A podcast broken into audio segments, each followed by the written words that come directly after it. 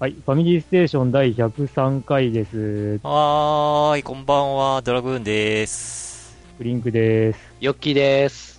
お久しぶりです。お久しぶり。なぜ、なぜこんなに収録をされなかったのかという謎が、あーうーん前回が？3 3月の20日ぐらいだったか収録は3月の20日でした。えー今回が6月の、えーお19 9日になってますね。あ、19日、もう日付変わりました。はい。約3ヶ18月。日収録というか、まあ収録開始は24時からっていう話にしてたんで、うん。まあ、元から19日なんですけどね。はい。3ヶ月？3そうでヶ月。すね。なぜ、なぜ3ヶ月？空いたのか。まあ、うん。言うと、まあ多分、地震の関係なんだろうなっていうのが予想つくんですけど、はい、それうん、一つの要因ですね。一つの要因っていうか多分大きな要因じゃない。まあね、だって、3、4月に入って、えまあ、収録しようかっていう、あの話とか、うん休みの、こう、状態とか、うん。あの、ドラグーンさんからまるっきり音沙汰なかったですからね。ああ、もう、地震起きてからもう、あの、正直休みがなかったです。仕事の都合上、そうだろうなとは思いました。えうん寝てる、夜中寝てる時に起きてし出勤したりとか、うん。休みだった日が急遽勤務に入ったりとかで、うんしばらくもうなんかもう音沙汰ない状態が続いてました。うん。で、まあそんなこんなで5月の間も、まあそういう感じだったんですけど、えーうんあのーまあ僕クリンクとしても、まあ若干忙しいっていうところもあり、うん。うんそして、なんとヨッキーもまあね、忙しかったり、忙しいのは忙しいよ。あ体を壊したり してたみたいだし、そうなの？あまた発熱はしたんですけど、まあなんとか1日で治りましたけど、ええ。あと腰痛ですか？まあ腰痛も確かに、あ腰痛はもう以前からあるから。まあその辺またおいおい、あのーね後で、あとで。ヨッキーの医療コーナーで。まあとりあえず、そんなこんなで、はい えっ、と、第103回、ようやく103回です。はーい、よろしくお願いします。まあ、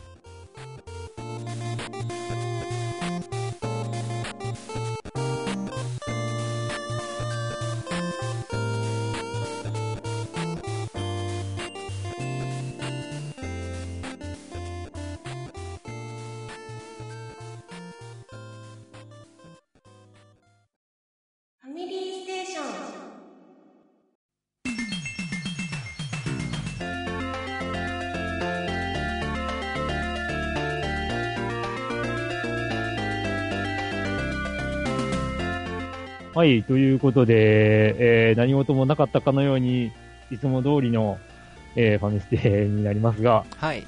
はい、じゃあ、この3ヶ月間の間、えーうん何してましたかのコーナー、イェーイ。あーいて3ヶ月もかいな。うん。うん、はい、ドラムーンさんどうぞ。はいえっ、と、まあ、オープニングでもちらって言いましたが、もう地震関連で忙しかったっていうのがありました。とうんまあ、あとは、えっ、と、まあ、いつものように、あ、そうだ、PSO2 であの、うん新しいエピソードが配信されまして、はいはい。で、えっ、と、エピソード4で、まあ、あの、前から東京フィールドが、まあ、登場したんですけど、今度あの、幻想戦艦ヤマトだったかな。まあ、あの、第二次大大戦で日本が作ったあの船、ヤマトを模したうんエネミーをが登場するようになって。えーその緊急クエストによく出撃して、ヤマトを破壊したりしてますっていう日々っていう感じですか？エネミー？あ、エネミーなんですよ。まあ、あの、あえ、の戦艦が敵なんですか？それとも、戦艦の形をした普通のモンスターみたいな。どっちかっていうと、そのモンス、モン、モンスター、モンスターっていうかまあ、えっ、と、敵が幻想で作り出した敵で、ほうん。まあ、モンスターっていうよりかは、まあ、その敵がその、ヤマトを動かしてるって感じですね。うん、うん、うん。うん？ごめん、説明ベタで。まあ、まあ、うん、ァンタシースターシリーズといえば、ええ。うん。ダークファルスだの、あナイトメアだの、がボスで出てくるぐらいなんで、まあ、悪夢的なうん。存在なのかなーってちらっと思ったりあ、したんですが、そういう事実を知っているファンタシースターファンは、今どれだけ現存できるんだろうかという、えっと、オンラインじゃない頃ですよ。あー、あー、そっか。はい。まあ、簡単に言ったら、巨大戦艦ヤマトと、あの、巨大ロボット、こっちが操縦する AIS っていう巨大ロボットの、もう、胸熱な展開の戦いが繰り広げられてるっていう感じで、あやっぱ戦艦なんだ。戦艦です。戦艦なんですね。はい。ああ対戦艦戦って感じ。そうそうそうそう。あただまあ、普通のヤマトと違って、もう、レーザー撃ってきたりとか、巨大ミあ。サイ波動砲ル、があったり？波動砲があったり？あ、波動砲はが出撃してきたり？残念ながら、あ、あーでもね、あのーゼロ戦も飛んできます。あ あ、ああ、なるほど。うん。あゼレゼロ戦も、こう、ここっちに攻撃してきます。あ。いや、またまた。海に浮かんでるんです？あ、うん基本は海なんだけど、第二形態で空中飛びます。某宇宙戦艦ヤマト並みに空中を浮いて、あうん。で、波動砲は撃たないと。波動砲は撃たないけども、あもう、四方八方にレーザー撃ちまくったりとか、あ。う。うんん、あと、日本の H2A ロケットもどきが空に飛んでって、それが大爆発を起こしたりとか。なんじゃそりゃ。これは、誰に向けたクエストというか、なんだろうか。まあまあ、でも何でもありなんですよ、PSO2 は。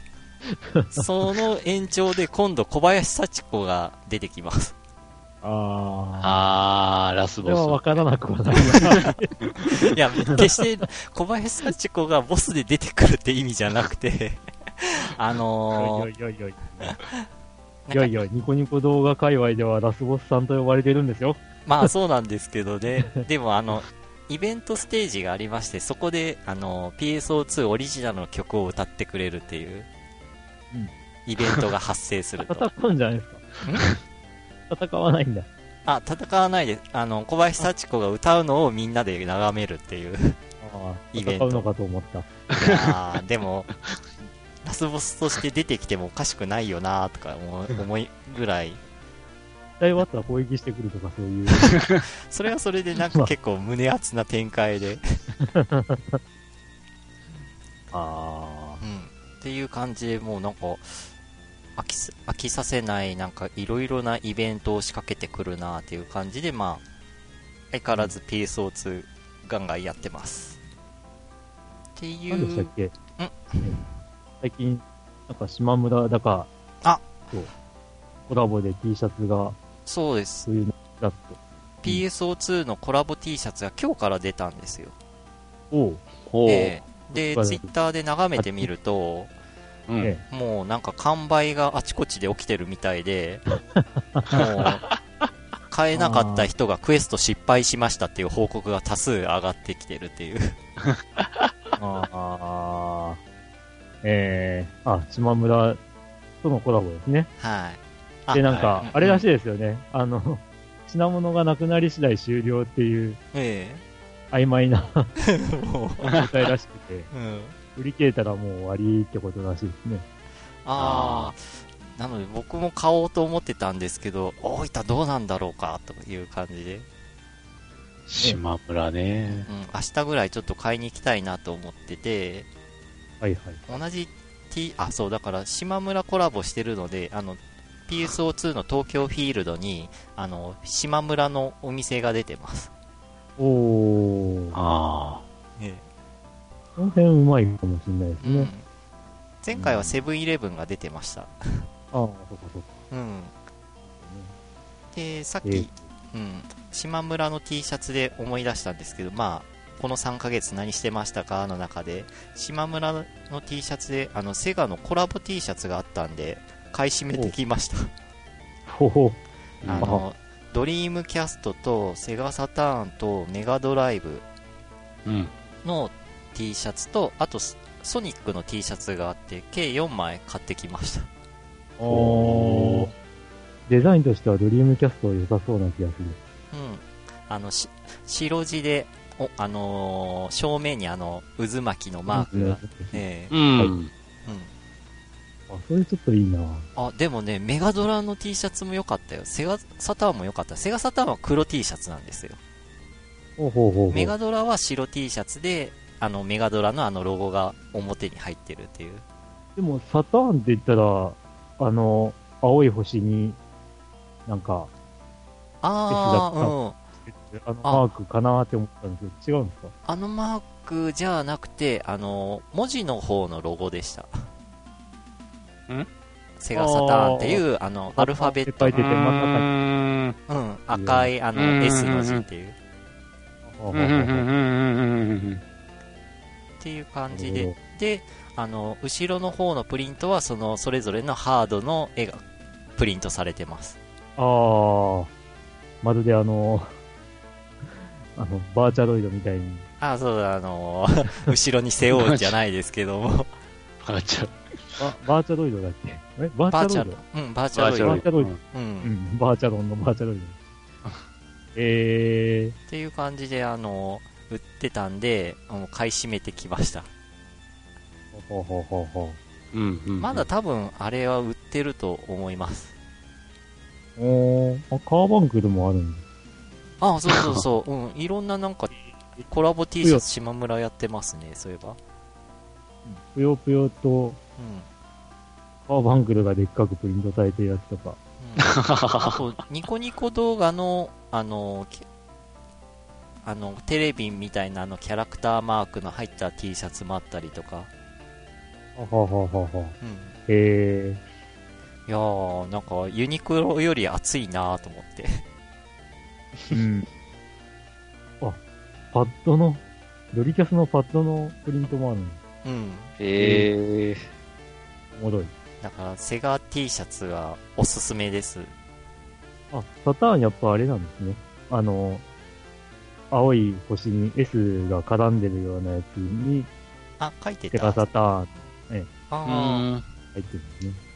いや、ロゴって言ったらあれかなと思って、それがデカデカ印刷されるんなら、こう、黒字ってどうなんだろうと思ったら、うん。まあ文字とかロゴのとこだけは白くなってるって感じですね。なるほど、なるーうん。という、うん。という3ヶ月でしたってことで、以上で。1ヶ月。うん、まあ仕事がほとんど忙しかった感じですかね。うんはい。地震の時どうでした？あ、あのてか、お住まいがー、あ、かなり揺れを感じるあところでは。ゆ、揺れました。で、幸いなんか物倒れたのは、えっと、傘立てぐらいでしたね。あー。あ、ほど。そう。それで地震でもう一個ちょっと思い出したのが、その地震の後日、あの、お墓参り行ったんですよ。う。うん。そしたら、墓石が若干ずれてました。おー。ほうほうほうほう。で、周りの墓石見ると同じような方向に同じような角度でずれてたんで、やっぱ、一斉にみんなずれたんやなと思って、あの、うん。大分でのその5弱の地震の時に。うんうんっていうのもあったっていうことをちょっと今思い出しました。うん。おー以上で。はい。じゃあ、僕クリンクですけども、はい。えー3月20日の収録以降うん。で考えると、うん。えーまず3月の24日頃に、あの、セバスチャン・ドーブダリーが海外から円やこだと届きまして、いや、これ、おー。えーで、まあ遊んでます。で、3、36までじゃなかった。Xbox One なんですけど、うん。うん、まあ Xbox One 版は、あのー日本では発売されないっていうことで、うん。海外版買ったんですけど、まあ、プレステ4版があるんですが、それはあの、ナビが、まあ日本語っていうので、日本語。それが嫌だという感想をよく聞きますね。へで、左とか右とかいうわけ？うん。右おー6とか、ああ。は左1とか。いはいはでも、なんか要所要所は英語っていうよくわからんやつ。ーでもあの、これって全日本ラリーの映像とか見てると、い。うん。日本のナビってうんそうらしいんで、ああ、そうなんや。うん。だから、まあね、まあこれが本当の日本でのラリーの時はこういう感じだよっていうことでもあるんですけど、なるほど。ただあの、本格ラリーゲームをもうほぼほぼ黎明期からやってる人としたら、うん。多分コリン・マクレーラリーが最初で、うん。それが完全英語のナビだったんで、えそれで慣れきってるっていう人にはすげえ違和感だと思います。えーかつて日本語のナビがあったのは、えープレステ2の WRC3 ぐらいかなっていうえ。うんうんうん。ぐらいだったんで、うん。まあ、このナビが嫌だなっていう人もいるんでしょうけど、僕はその、えー言語じゃなくって、その内容とかに、ちょっと文句があるっていう。うーん。まあ、明らかにこれってこの難易度じゃないぞっていう難易度を言ってきたりとか、うんえっ、と、明らかにここって重要なコーナーでしょっていうところを言わないとかが。結構あるっていう。うん、そそのせいでミミスというか、まあナビが言わないから、こう、ね、あの、会長に走ってたところに思いっきりクラッシュしたりとか、そういうことがあったりするんで、まあ、結局覚えゲーみたいになっちゃってるっていうのが、ローブラリーはちょっとどうかいなっていうところがあるんですけど、うんまあ、慣れればね、いいかなって感じもありますが、はい。まあ、あと問題なのは、コースが結構、意地が悪いコースもあって、うんえっ、と、まあ、その速度でジャンプ、まあ、いけるよっていうジャンプがあって、ジャンプしてみたら、うん。えージャンプした直後に、えーきついコーナーが実はあって、それもナビでは言うものの、そんな着地した後のコーナーでしょって思うような感じなのが、えっ、と、その速度で行っていたら、思いっきりそのコーナーを飛び越えて崖に落ちるとか、へそういーうのがあったりとかして、うん まあ、このゲームは初見だと絶対事故るぞっていうおー。内容になってます。まあね。えーまあこれはかなり僕の独断という、偏見というかなんですけど、YouTube とかでプレイ動画うん。アップしてる人がいるんですけど、うん。絶対初見じゃない。あこれは、絶対初見じゃない。初見じゃなかっ、ない、うん。初見だったら絶対クラッシュしてる。あ、じゃあ先にロケハンしてるはずってこと？うん。まあ初見で走ってますけど、とかって言ってることがたまにあるんですけど、うん。いや、それねえわって、ちょっと思っちゃう。うん。まあ、そんな内容ですよ。へーま あ、それはいいとして。まあ、それが3月の、えー、24日からだったんですけど、まあ、それに触発されて、パソコンでアーリーアクセスで買ってたダートラリーもちらっとやったりとかして、ダートラリーの方はもう、なんというか、そういう意地悪いコースはほとんどなく、うん。まあ、まあ、楽しめるっていうか、爽快なんですけど、うんまあ4月に入って地震があって、うんうーん、まあその間もずっとドーブラリーばっかりでしたね。で、5月の10日に、あの、また海外版のダートラリーの Xbox One 版も買いました。ほ まあこれはアーリーアクセス版、まあパソコン版と一緒なんで、まあ、いいんですけど。うん。で、ちょっと、最近のゲームが疲れたなっていう時期があって、で、まあいずれやろうかなって思っていた、うちの、うちにあったファミコンソフトを一からやり直そうっていう、そう いうのをちらっとだけやってですね、う。うん。まあ、ポパイ、あーうん。ワールド、エキサイトバイク、うん。バンゲリングウェイ、で、チャンピオンシップロードランナーって、チャンピオンシップロードランナーが3面で止まってるかな ?3 面クリアで、まだ4面をクリアできないって感じですね。えー、まあ、ポパイはステージ3で一周するのかな？うん。で、デビルワールドは、えっ、と、うーん、これは果てがあるんだろうかっていう感じなんですけど、うん。まあ、敵の種類が変わったりとか、まあ、動きがどんどん速くなったりとかっていううん。要素がある。で、まあ、エキサイトバイクが結構難関で、ちょっと5コースあるんですけど、うん。まあ、5コース目までは行くんですけど、5コース目をクリアならずって感じ。うん。でバンゲリングベイは全み、あの、ファミコン版は全2面なんですけど、うん。えーとりあえず1面をクリアして2面をもうちょいでクリアできるってところで死んだけど、まあいいかって言ってやめました。で、チャンピオンシップロードランナーは、まあ1面は有名ですけど、まあ2面3面とやってみて、まあ今やれば、だいたいわからなくはないかなっていううん。感じの内容かな、やっまあそうね。最初出た当時は小学生だからね。ぱりわからんっていうね、わからんわな。で、えーっと、おととい、というか、まあ、先おとといになっちゃうか。えー、6月16日に、えー、セガラリー2006をちょっと再開してみました。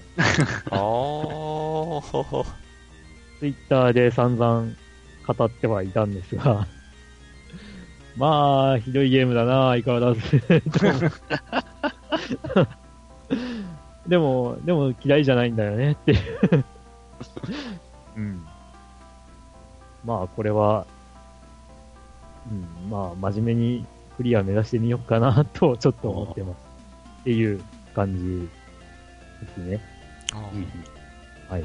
まあ、うーんと、地震はびっくりしたものの、正直、私はあんまり、ね、うん。まあ、まあね、震度5とかも一応あったけど、良かったのは初日かなっていう感じで、うん。それ以外は、そこまではって感じでしたね。ただ、職場が危ねえんじゃねえかっていう。あー、物落ちてたりとかしてた？ものは、まあ、あの、2個ぐらい。あ、そあそうなんだ。っていうか、あの、細かいものは落ちてたんですけど、うんうん。でっかいものはあんまりって感じで、あうんあ、それは不ただ幸中の幸いで。ただ、あの、まあ、1階が駐車場でスカスカでああ。二階あるっていう、まあ、店舗なんで。えー、揺れがかなりでかく影響するんですよ。あえー、まあ、なんつうか、ね、柱、天井、柱が接してる天井がこあ。う、へこんでたりとか、えー、ああ、ああ、あその、ね、いろいろ、ひびが入ってたりとかっていう 感じで。で、地震の日から、日に日に何かこう、ずれてきたりとかしてるのが感じられたりとかで。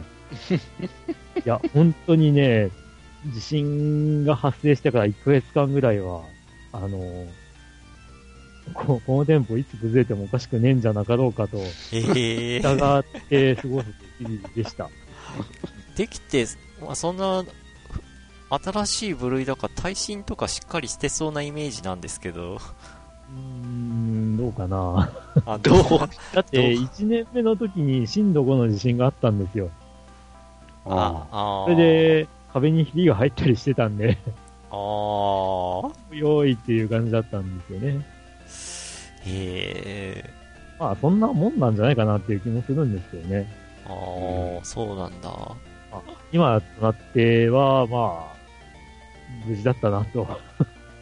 あうん。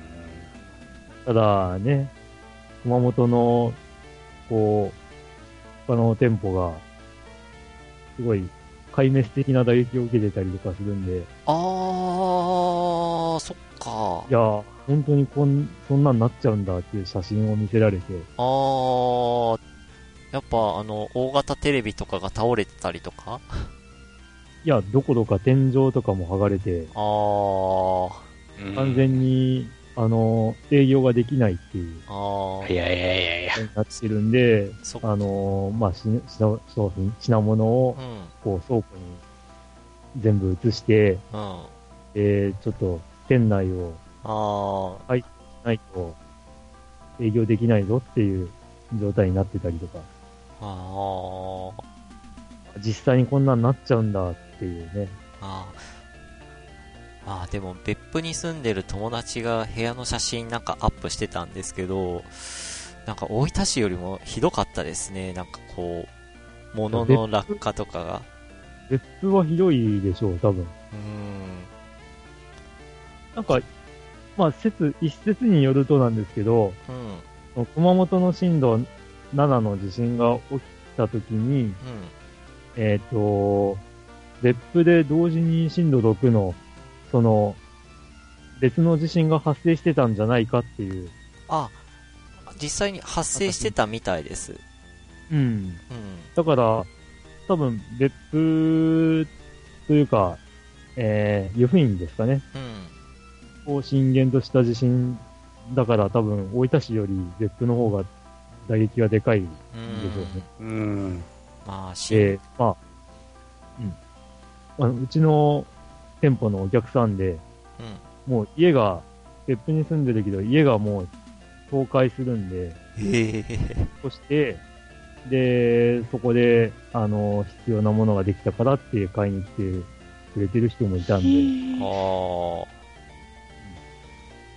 家が、なんか真ん中から、真ん中がへこん、へこんでっていうか、あの、外から見ると、あ。うん。家の真ん中が屋根が陥没するような感じっあ、ていう話を。あ、真ん中、く、くぼむって感じなのかな。うん。だから、もう、あの家には住めないっていう、ええ壊して、で、もうその土地も売るっていう話になったあいるあ。方とかもいらっしゃるという、あ一体何のお店の話をしてるんだろうかっていううん。詳しくは言わないですけども、はい。うんうん僕らの中では、ああ、あ、あ、あのお店を想像しながら聞いてますけど。まあそんなでしたよ。ああ。まあ、幸い人的な被害は なかったなかったですね、うん一応。まあでもね、ゲームとかするのにやっぱり、精神的にもやっぱり不安定良くないですね。ああ。ゲームプレイ中に揺れたりとかね。まあそれもあるんですけどね、なんか落ち着けないというか。集中できないみたいなところもあったかなと思いますけど。うん。まあ今はね、だいぶ大分市に関しては揺れなんてほとんどなくなってうん。うん。うん。平穏ですけどね。はいまあこんな感じで。あー皆さんも地震にはお気をつけください。気をつけろ言われても。うん はい。まあ僕の話は以上です。あはい。えーと、じゃあ私、ヨッキーですね。まあ、えーと、まあ、4月はぼちぼちだったんですけど、その、地震の日にですね、実は、あのー学会に出るために東京に行く予定にしちょったんですけど、あ最初は JR の予定にしちょったんですよ、実は。新幹線でちょっと東京まで行ってみたくてですね、一回。うん。まあ、そしたら新幹線は動いその、博多からの東京までの新幹線は動いてたけど、うんはあの結局あの、大分からはあの小倉山まであの特急で行かないといけないんですけど、うんうんその特急が全面的に止まりまして、あええ、土曜の朝ね、やっぱ確認したらやっぱ止まるってことで、まあしかしその地震の時もちょっとあの自分が住んでるところは、あの、築30年以上の宿舎の3階でしたので結構、ぐわんぐわん揺れて、かなり怖かったのを覚えております。物が倒れたりとかは？あ、それはね、あんまりなかったんですよ。とというか、そういう風に立ててあるものもあんまりないので、あの、ちょっとまあ、あの、シンクの上に、ね、置いてあるその電子レンジとかはちょっと気にはかかったけれども、あの、動いてませんでした。うん。あだからあんまりあとはその、うん上に立ててあるものといえば、あの、結局低い30センチの高さの、あの、テレビラックに載せてある40型の、ーうん。40インチのテレビぐらいだったので、うん。まあ、それさえ無事であれば、特に倒れるものはありませんね。我が家の、あの、被害といえば、うん。キネクトが2台、うん。落下しましてな。あ確かに落ちるわな。うん。まあ、他だとあれですけどね、あの、ちょっと、棚の上に積み上げてた、あの、Wii U とプレステ3とプレステ2の箱が、こっちで、なるほど。キネクトは若干青ざめましたけどね。ですね。うんで、まあ結局、その、そのまあ学会はもうあの飛行機に振り替えてうん行ってきたんですけど、まあやっぱりなんか、あのーやっぱ熊本の方の人は、事前に来とる人以外はちょっとやっぱり、偉い目にあっとったようで。うん。で、まあでも、うちの仕事自体にはそう影響はなかったですね。うんあんまり、その、うん急に忙しくなったりとかはなかったんですけど、まあ確か、あの、病院からなんか DMAT とかそういうのは、うん多分なんか派遣がされたみたいですわ。応援部隊が行ったのね。そうそうそうそうそうそう。いうのは言ってたみたい。で、まあ、一応4月はそんなとこで、まあ5月になると、一応カンコレのイベントがあったので、まあそっちは適当に遊びつつ、うんえーっと、まあ今、結局メインでやってるのは、フェイトグランドオーダーですか。あうんーまあスマホゲーですけどね。ええまあそちらも。というかもう本当なんかコンシューマーのゲームの方にはなかなかあんまりもう、あの、Wii U せっかくあるんですけどね。あの、あんまりちょっと遊べなくて。うん。ビータ版のカンコレはやってないんですか？ほとんどやってません。あれ？最初の、最初の方だけちょろっと。もうクリアなんてとてもとても。せっかく買ってるのに。なんですね、本当それすらもなんかまあちょっと、まああんまり時間もないんでね、やる気がなちょっと起きないっていうのはあるんですけど、じゃあ、あの、アーケードのカンコレも全然こう、手全出せない然行ってま。っていうか、ゲーセンなんかに行く暇ないですわ。うん。近くにゲーセンないし。ああ、まあ確かに、大分だとあの、セガワールドにしかないのかな。あそこが一番近そうだけど、うん。まあ電車で二駅ですし、そこら辺も。電車なんだ。い やいや、まあ、まあ車で行ってもいいんですけど、うんちょっと。うん。まあ、電車で二駅の距離ですからうんねうん、ちょっと、なかなか気軽にサクって、こう、そう、行けない。通勤帰りにこう寄るって場所じゃないですからね。大分駅までやっぱ 4, 4駅ありますからね。あが住んでる距離は、うん。だからちょっとやっぱりね、そういうとこに気軽に行こうっていう気にはあんまりなれない。ーあうん。かといってなんかどっか他のとこに行くあれもないで。ー。うん。まあひどいと、仕事場の敷地をうん。その日一歩も出なかったりとか、ああ。ことはよくあります。はい。ですね。まあゲーム的にはもう本当まあ今も、まあ今もその、なんちゅうかフェイトのグランドオーダーのそのイベントが次々やってるんで、まあ飽きずに済んでますけど、うん。まあちょこちょこっと、まあそれでもカンコレもね、本当ちょこちょこ毎日あのやってから資源備蓄しとった方がいいんだけど、なんかあんまりやっぱ手が出ないんだよな。うん。まあ、なんとか5月のイベントはそのい前1ヶ月ぐらいで、まあ、なんとか貯めた資源とバケツで乗り切りはしましたけれど、まあ、本格的になんかやろうっていう気にはもうならんなーちゅう。ああ、うん。ついに秋が来たんですかな。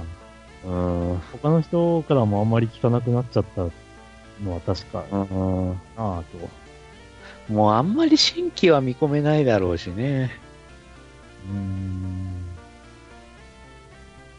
まあ、いろいろやってる人はやってるもんあるでしょ。あの、あの、デレステとかもそうだし。ああ。ああ。あの、デレステはね、やってることはすごいと思うんだ。うん。うん。でもね、うんなんか、音ゲーだからね、うん。仕事の休憩中とかにできないんだよ。ま あーあ、できなくはないかもしれないけど。うーん。それでやるのはちょっとな、みたいな。なんていうか、あの、なんていうか、音楽なしでもできなくはないんだけどっていう。ん。でもまあね、大変だよね。ああいう瞬発力が必要な音ゲーが。もうなんかもうあれもうちょっとほんと、難易度が高いのはもうなんか、ねえ、ノーツが何、数百とかあってから、ようわからんのよね、もう。やってて楽しくないっていうのが、ちょっと、うん、高難易度は。あの、3D のね、ライブシーンをあ楽しめればいいんだけど、あ、うん。ゲームが大変だから、せっかくのこうね、3D のアイドルたちをめでることができないというか、あれって鑑賞モードとかあんの？まあ、あるのはあるんじゃない？あったっけ？い一回プレイした曲は、なかったっけな？や、わかんない。うん そこまで見てないっていう。なんか練習モードみたいなのがなかったかな。まあ、そうなのか。うん。まあ、もうやってないけど、俺。デレステはやっておりません。はい。まあ、あんまりもうこんな感じでから、あんまりゲームがもう充実しなくなってきてますね。残念ながら。あうん。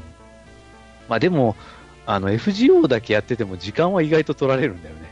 本当ーまあね、うん特に今のイベントとかはもう完全に、あの、あれよね、時間稼ぎなイベントな感じになっちゃってるから、周回前提だからね、もああ、もうめんどくせえと思いながらやってるっていう。う。何週も、何週も何十週も同じステージをやってるから、ほんとうん。うん。まあいいんだけど。はい。こんなとこですかね、自分の近況。はい。あ、はいはーい。ということで、はい。まあ、だいぶ間は空いてしまったわけですけども、ええけども、まあ、お便りいただいておりまして、はいはい。はいなんと、うん2通もいただいてます。ありがとうございます。まるっきり音沙汰がなかったのに。ええのに、うんと、ええはい。では、お便りのコーナーに行きましょうか。はい。入ります。では、お便り。えーっと、最初はですね、3月23日にいただいてますけれども、ですね。えーえー、構造さんです。はい。えー、こんにちは、構造です。今年に入ってからというもの、相変わらずプニプニしつつ、モンハンクロスをやっております。おただ、プニプニはガシャガシャがひどくて心折れました。で、狩りに行っております。皆さん、モンハンは全くしないのは分かってますが、あえて言いますと非常に疲れます。あら。去年からアラフィフに突入した私としては集中力も視力もすり減る感じ満載です。でもやるんだよね、不思議。うん。ゲームテックから以前、デカビータ7という7インチのモニター付きビータが出てたんですが、あれ買っておけばよかった。とにかく小さい画面がきつい。ああ、なんかそんなのあった気がするなあ 3DS もでかい画面のやつ出してほしいと。ああ、皆さんはまだこのステージには来てないでしょうからわかりませんかね。ではまた楽しみにしております。あ。ありがとうございます。そうだね。3DS はあれじゃないですか。LL が、まあ LL はね、ありますけど。うん僕は LL 系は全く触れたことがないので、画面がどこまで大きいのかはわからないんですけど。あ ーまあ、それなりですよ。はい。いやビ、ビータがテレビ出力機能がついてくれたらなーって思うことがたまにあるんですけどね。ビータ TV、Vita TV、ああ、でもあれ生産終了したんじゃなかったでしたっけ？そうですよ。あの、テレビチャンプじゃなかった。えーとジョイ、ジョイフレンドにうん。置いてますよ。あ、本当ありますよ売ってますよ。あれ、まだ売ってたっけ？ジョイフレンド売ってましたよ。あ売ってました？まだ。えー、先ほどと言ったらありましたよ。おー ただですね、あれ PSO2 対応してないんですよね、あのビータ TV は。なるほど。なんか物によってはなんか対応してないソフトがあるみたいで。ああ。だったらパソコンでやった方が、みたいになるんかな。うん。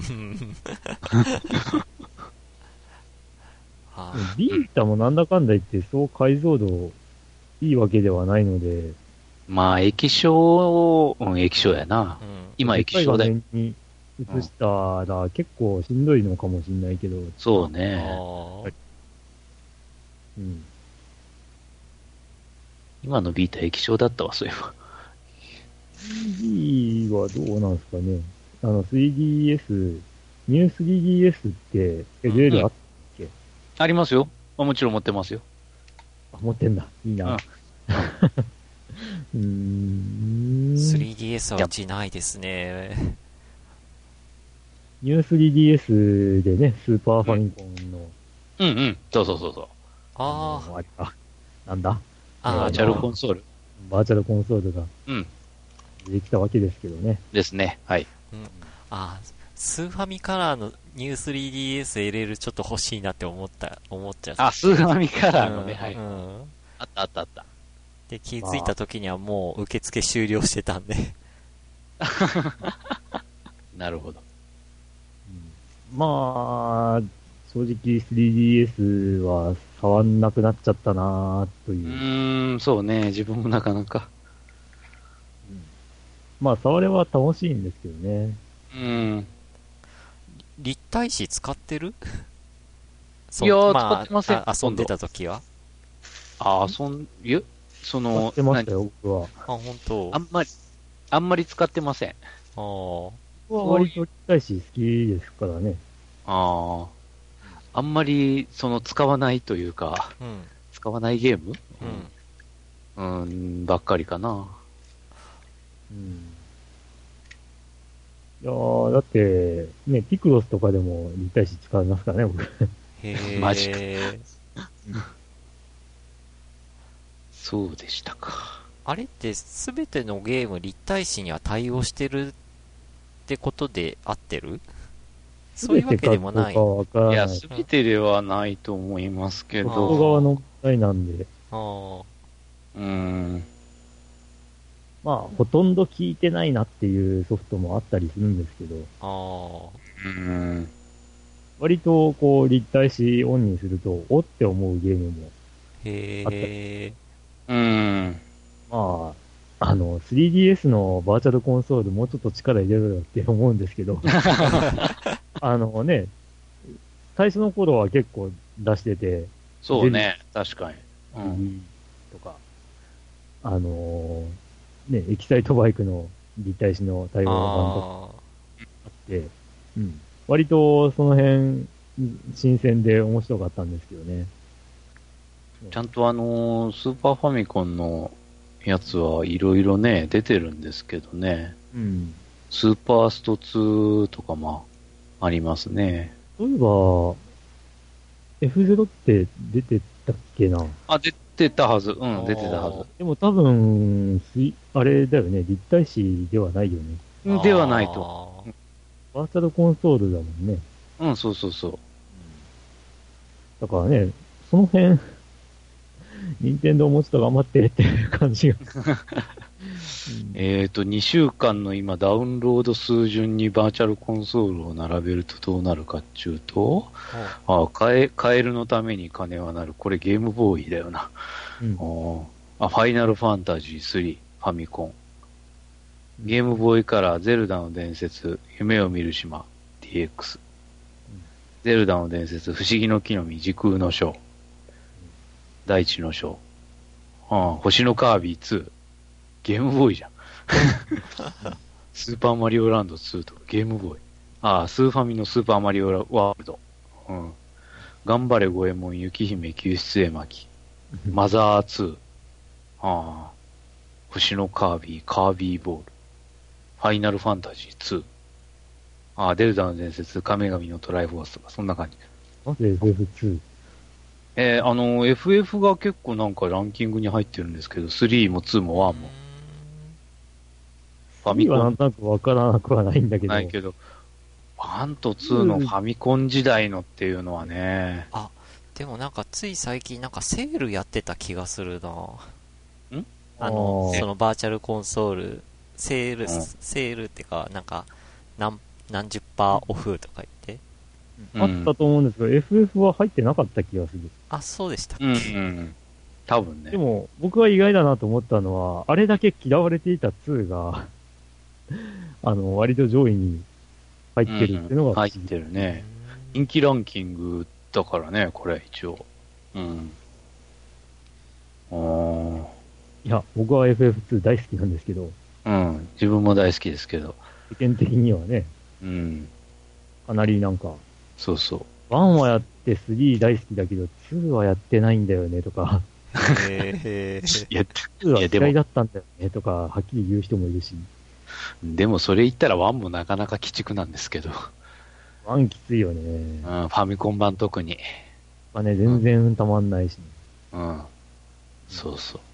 戦士の装備全然充実しない。しない、全然しない。最終的に戦士ぐらいしか、ああ、まあ、あ戦士ぐらいしかね、その、まともにボスに多分、ダメージ通らないだろうしね。うん、うん。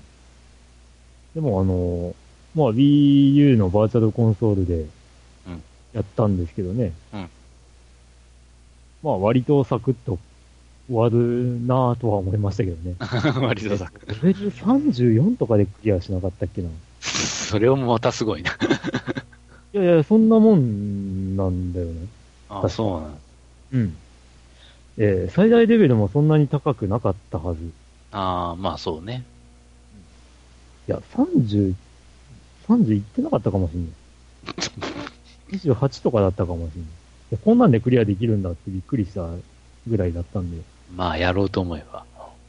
やろうと思えばなの？普通にプレイして クリアしたんだけど。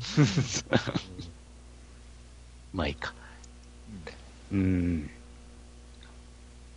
まあうんレベルも上がらないとか、お金も貯まらないって言ったらドラクエ1もそうなんだけど、そうね、ほんと。うんきついね。あれはきつい。ほんときつい。生地こう、次にどこ行けばいいかって分かってると、なおさら、きついっていうね。まあやっぱある、ある程度やっぱ強い敵に手出さないとやっぱちょっと時間かかりすぎちゃうよね、あれは。いや、ドラクエ1はね、途中中だるみというかね、うん。レベル上げないとどうしようもないけど、レベルを上げるにも、その、メタルスライムですら、あんまり、こう、経験値たくさん入ったって気にならないぐらいレベル上げなきゃいけないところがそうそうそう経験値の数字結構きついんだよね。う全ん。然上がんなくてもう、もうそのレベル上げが苦痛でしょうがなかった。何年前かな ?3 年前ぐらいにやったんですけど。あ3年前か4年前か。あ、もっと前か。うん。でもレベル上げの苦痛はドラクエ2もそげほど変わらんかったかな。そうだっドラクけ？実はね、レベル上げをあんまりしたっていう感じがない。うん。前も話しましたけど、うん。そうかそうか。あの、今の仕事に就く前にやってたから、6、7年前になっちゃうのか、ドラクエ1。へえ。えーっと、その時にやった時に、ドラクエ2は本当に、ね、あ、このレベルでクリアできるんだっていう感じで、まあさっきの FF と同じような感じで、うん。このレベルでクリアできちゃったなーっていうそうね、確か感に。じだったんで。あれはあんまり、でも実はそんな苦労しなかったし。うん。あ、そうだ、俺ドラクエ2はあの、あの復活の呪文で48から始めたんだっけな、それは。レベル48。もよもと？萌本ユーテイ、ミヤオ、キムコーだっけはい、もよもとです。うんもよもと森有内鳥山明ペペペペで。もよもとですね。うん、それで始めたんですけど、ロンダルキアで挫折したと。うんまあ、うん。前も話したと思うんですけど、多分みんな一度に全て回ろうと思いすぎっていう。うん。もうこだ、から、行っては戻って、行っては戻ってって、そうそうそうで、うんアイテムをちゃんとそうそうそう。寄って、寄っては戻りってやってたら、あっさり、あ、もう終わりかって感じだったんで。そうね。いろいろあそこね、取るもんが多いからね、確かに。う。うんん。まあそうそう。それをプレイしたのがや、ってしまおうとするとダメなんですよね。そうやね。ダメやね。絶対マジックパートが持たないからね。うん。でもそれやったの俺、小学校4年生前後ぐらいだったような。うん。だから、みんなその時の、その時のプレイの印象が残りすぎちゃってるから、う。うんん。あの、なんていうか、やたらと難しいっていう印象が。あるんでしょうねっていう。うん。実際にはそこまで、今、今となっては、っていう、うん。そうよね。までないよっていう。はーい。はい。ってことで、はいコードさんありがとうございます。ありがとうございます。はーい。じゃあ続いて、ドカパンさん。はい。初お便りです。滋賀でトラック乗りながら聞かせていただいてます。以前は YouTube なので作業用 BGM を聞きながら運転してましたが、長時間運転だとすぐ7ギガオーバーするので途方に暮れていたところ、ポッドキャストを知り、そしてファミステに出会いました。おー。ファミコンやスーファミの話題など、自分の知らなかった話題などもあり、当時を思い出しながら楽しみに聞いてます。そんな自分のゲーム事情はというと、家庭の事情でなかなかゲームができないので、パソコンでゲームプレイ動画を見てクリアした気分に浸ってます。とりあえず最近視聴をクリアしたのは、メタルギアソリッドファントムペイン、サイレン2、ゴッド・オブ・ウォー3の3本です。かっこ笑い。皆さんのトークを聞いてるだけで自分もプレイした気分になるので、今後も最新作や過去作、特にクソゲー話などがあれば、ぜひ聞いてみたいです。それでは、ってことで、ありがとうございます。ありがとうございます。もお初の方で。うんクソゲー話。クソゲーは。クソゲーは。クソゲーって話はしてない気も、あーこの前、東和地球を散々こき下ろしてしまいまし そうか、そうか、それがあった。あー。まあでも、多分僕らは、割とクソゲーって思う、この、なんというか、うん。ラインが結構高い。ああ、うん。うん。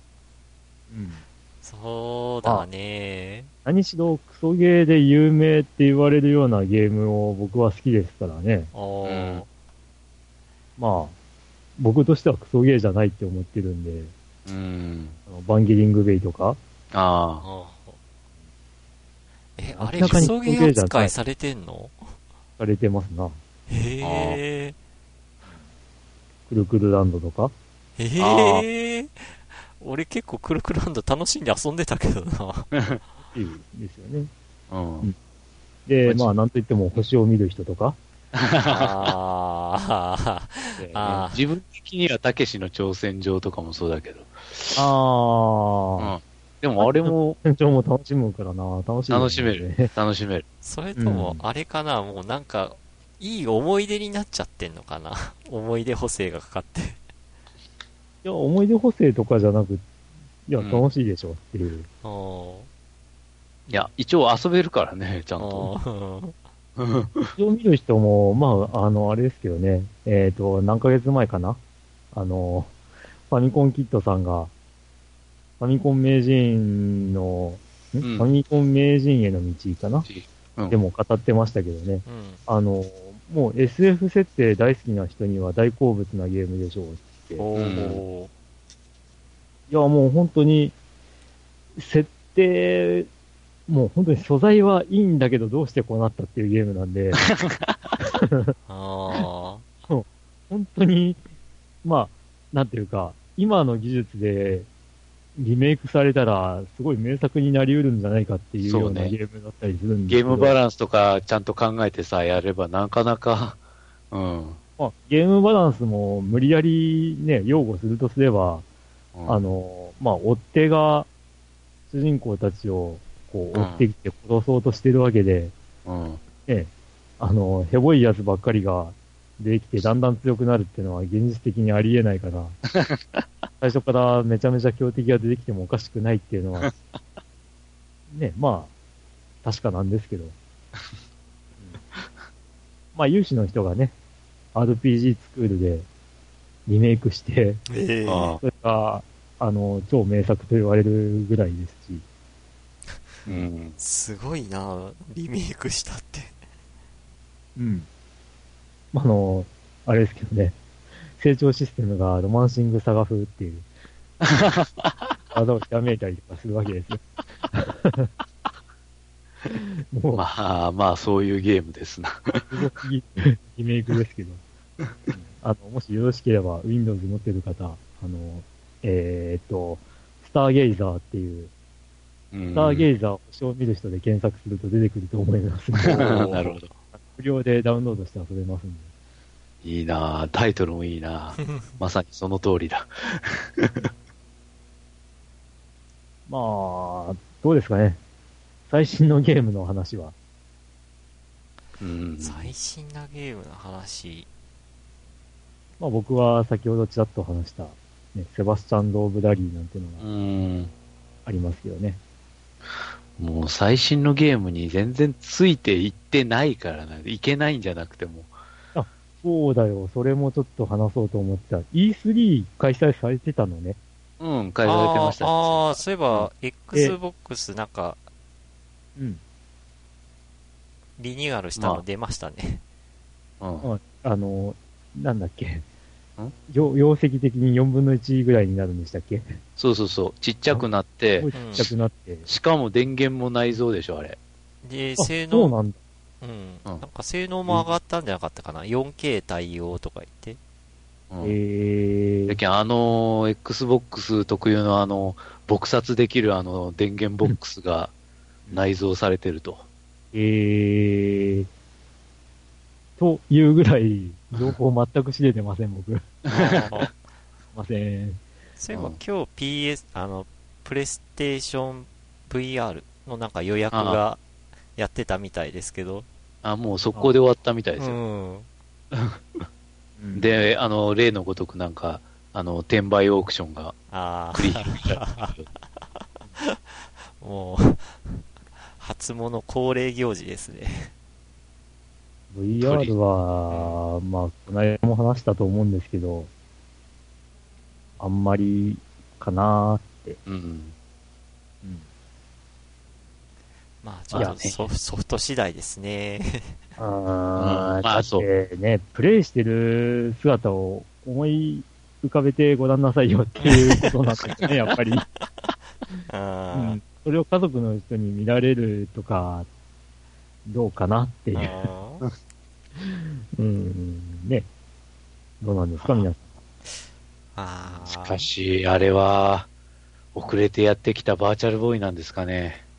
うん、バーチャルボーイの悪夢再びな感じもするんですけど、どうなんだろう。プレイしてる様子が、こう画面に映し出されてるとかだったら、まあ、それなりに楽しめるのかもしれないけど、うんああ、でもなんかう、映し出されるようなこと書いてた気がするなうん。ただ、そただ、れができそれはそれで、うん。そのゲーム内容によっては、え、お前そんなののためにそんな格好してんの？とか、うん ね、言われかねないかもね、っていう。うん。なんかこう、期待してる方には申し訳ないけども、一過性のブームで終わってしまいそうなうん。気配を感じてます、僕は。じゃあ、それで、中古で安く出た時に買ってみるとか。どうなんでしょうね。かな。あんまり欲しいとは思わんな、今。うん。ただ、エースコンバットがなんかそれで出るようなこと聞いた気がするんで、それがちょっと僕的には気になります。ああ、なやっぱるほど。り、この間話した、ね、レースゲームとかに合いそうっていう。ん。そうね。コンバットとかだったらやっぱり、ね、飛んでて、その、ね、横とか後ろとかう、ん。お、うんから来てるのをうん。こうね、確敵認できるたりとかね。うん。っていうのにはすごい合いそう。うん。なのまあどうで、ちょ,、なるうん、ちょっと様子見です。うん。ってことで、はい。はい。まあ、あと僕が知ったのは、フォルツァホライゾン3が出るよっていうのと、ですね。ううんん。それら日本語は字幕しかないよっていう 話で、超がっかりっていう。まあね、もういいんじゃね？それは別に。ホライゾン3は確か9月だったような気がするけど、ああ、そういえば2クリアしてなかったわ、みたいな。やつ予約して。2クリアしないとみたい2は、ね、2は結局スルーしちゃったんで、な。あそうまあ、3に行きたいかな。そう。はい。はい。ドカパンさんありがとうございます。ありがとうございはーいます。えっ、と、次は、えっ、と、佐藤さんから、えっ、と、メッセージが来ておりまして、す。えっ、と、皆様ご無沙汰しております。九州の地震心配です。不安な日々だと思います。どうか皆様が無事であることを願いますと。4月16日に。ああ、ありがとうございます。佐佐藤さんは、ああれでしたよね、あの、東日本大震災に遭われた方でしたね、そういえば。ん。でしたっけ？うん、あの、つ津波にあって、なんかあの、あゲーム機流されたって言ってた？まあ幸いね、こっちの方では津波とかはなかったんで、なかったですよね。まあその、まあ熊本の方ですけど、うん。二度目の地震で、うん。まあ家屋が倒壊してっ。ていうね、まあ、悲惨なこともあったわけですけど、ああ、あの、大分と阿蘇を結ぶ、あの、国道沿いのあの、土砂崩れが激しかったなっていう、うあんの、阿蘇大橋が崩落したという、うん。まあ、まあ幸いにもね、そっち方面に遊びに行ってたりとかしなかったんで、ん。まあ我々はですね。でも、本当に熊本のね、阿蘇山あたりって、大分からも行きやすい、うん。まあ、まああったねり。するんで、ね、本当に、こう、まあ、ひょっとしたらっていうのを考えると、ね、ずっとしてしまいますけどね。まあね。一応あの、あそあそこら辺とか横断鉄道も通ってるしね、九州の。あ、うん。そうその横断鉄道が、今もう普通状態なんですよね、あの土砂崩れの影響で。そうそうそ お実際、熊本にね、いらっしゃる方もいますし、う。うん。あ、友達が熊本に住んでて、まあ、その人は幸い、こう、避難生活とか、そういうのには合わずに、自宅でなんとか過ごされてますけども、やっぱもうなんか生きた心地しなかったって言ってました。うん。うん。まあ、あの日ですよ。あの、緊急地震速報が夜中に連発されるという。ああ、それはもう、あのーね、1ヶ月間ぐらいは、結構それを夢にまた見るような、あなんかそういう精神状態に陥りましたけどね。あの独特な音がね、あの、ポーポーとかってなんかそんな感じあ、の。そう。あのうん。うち、だから奥さんと暮らしてるんで、2台同時になるんですよ。あの、いや、僕はですね、うん初めてその、鳴った時に、まあ起きてたんですけど、ええっ、と、スマホ、今使ってるスマホと、えうん。えっ、と、まあ、以前使ってたやつで Wi-Fi つないで家でだけで使ってるスマホと、うん。うん。えっと、タブレットで動画とかも見てるんで、ああ、同時にその3台が鳴るという、へえ。めちゃめちゃビビりました。何事か死ぬかと思った。ああ地、震です、地震です、地震です、みたいな。そう、だから、そうそうそう、思い出した。お、その時って、なんか、東京の方で地震があったんですよ。あれそうでしたっけ？震度、こっちの方で震度6がある直前ぐらいに。へえ、おう。で、で、それでこっちが鳴ったから、その、鳴ってしばらく揺れが来なかった、その少ない間に、え、なんでこっちでなんの？みたいな、ああ。ふうに思ってたら揺れが来たから、おうわ、マジでこっちで揺れなんだっていうふうに思ったっていうのがありました。へえ、あ、そっか。うん。でも確かにね、揺れる前にちゃんと速報来たから、来たね。うん。うん。あれは、すごい感心してしまったっていうう。ん。つまり地震の伝わる速度よりちゃんと、まあそれは速いんだろうけれども、まあ、ちゃん震と早く源の距離次第ですね、それは。ね、ううん。。ただ、ただあの通知があってどないせいっていうっていう気持ちなくもない。あと数秒でどないせいみたいな。うん。ああ、でも、僕仕事柄、あの、緊急地震速報鳴ったら、とりあえずビデオカメラオンにしますね。ああ。え、やっぱそういう映像って、こう、ひょっとしたら使われたりすることがある。うん、うん。だから、えーあれを元にして、だから今回揺れた時も動画で撮ってます。ああ。わ、すごい。見たい。あ、みたい痛い。な。だから、ある意味緊急地震速報は、まあ、ちょっとうん活用してますね、こっちは。ああ、なるほど。ううん。ん。まあ、我々はね、大分、大分県、大分市うん。に住んでる我々は、うん。まあ、そんなに大きな被害とかはありませんでした。っていうことで。ええ。あしんご心配ありがとうございます、佐藤さん。はい。ええ。またなんか、ゲームネタとかのお便りもお待ちしてますんで。はい。はい。ありがとうございます。はい。あ、続いて。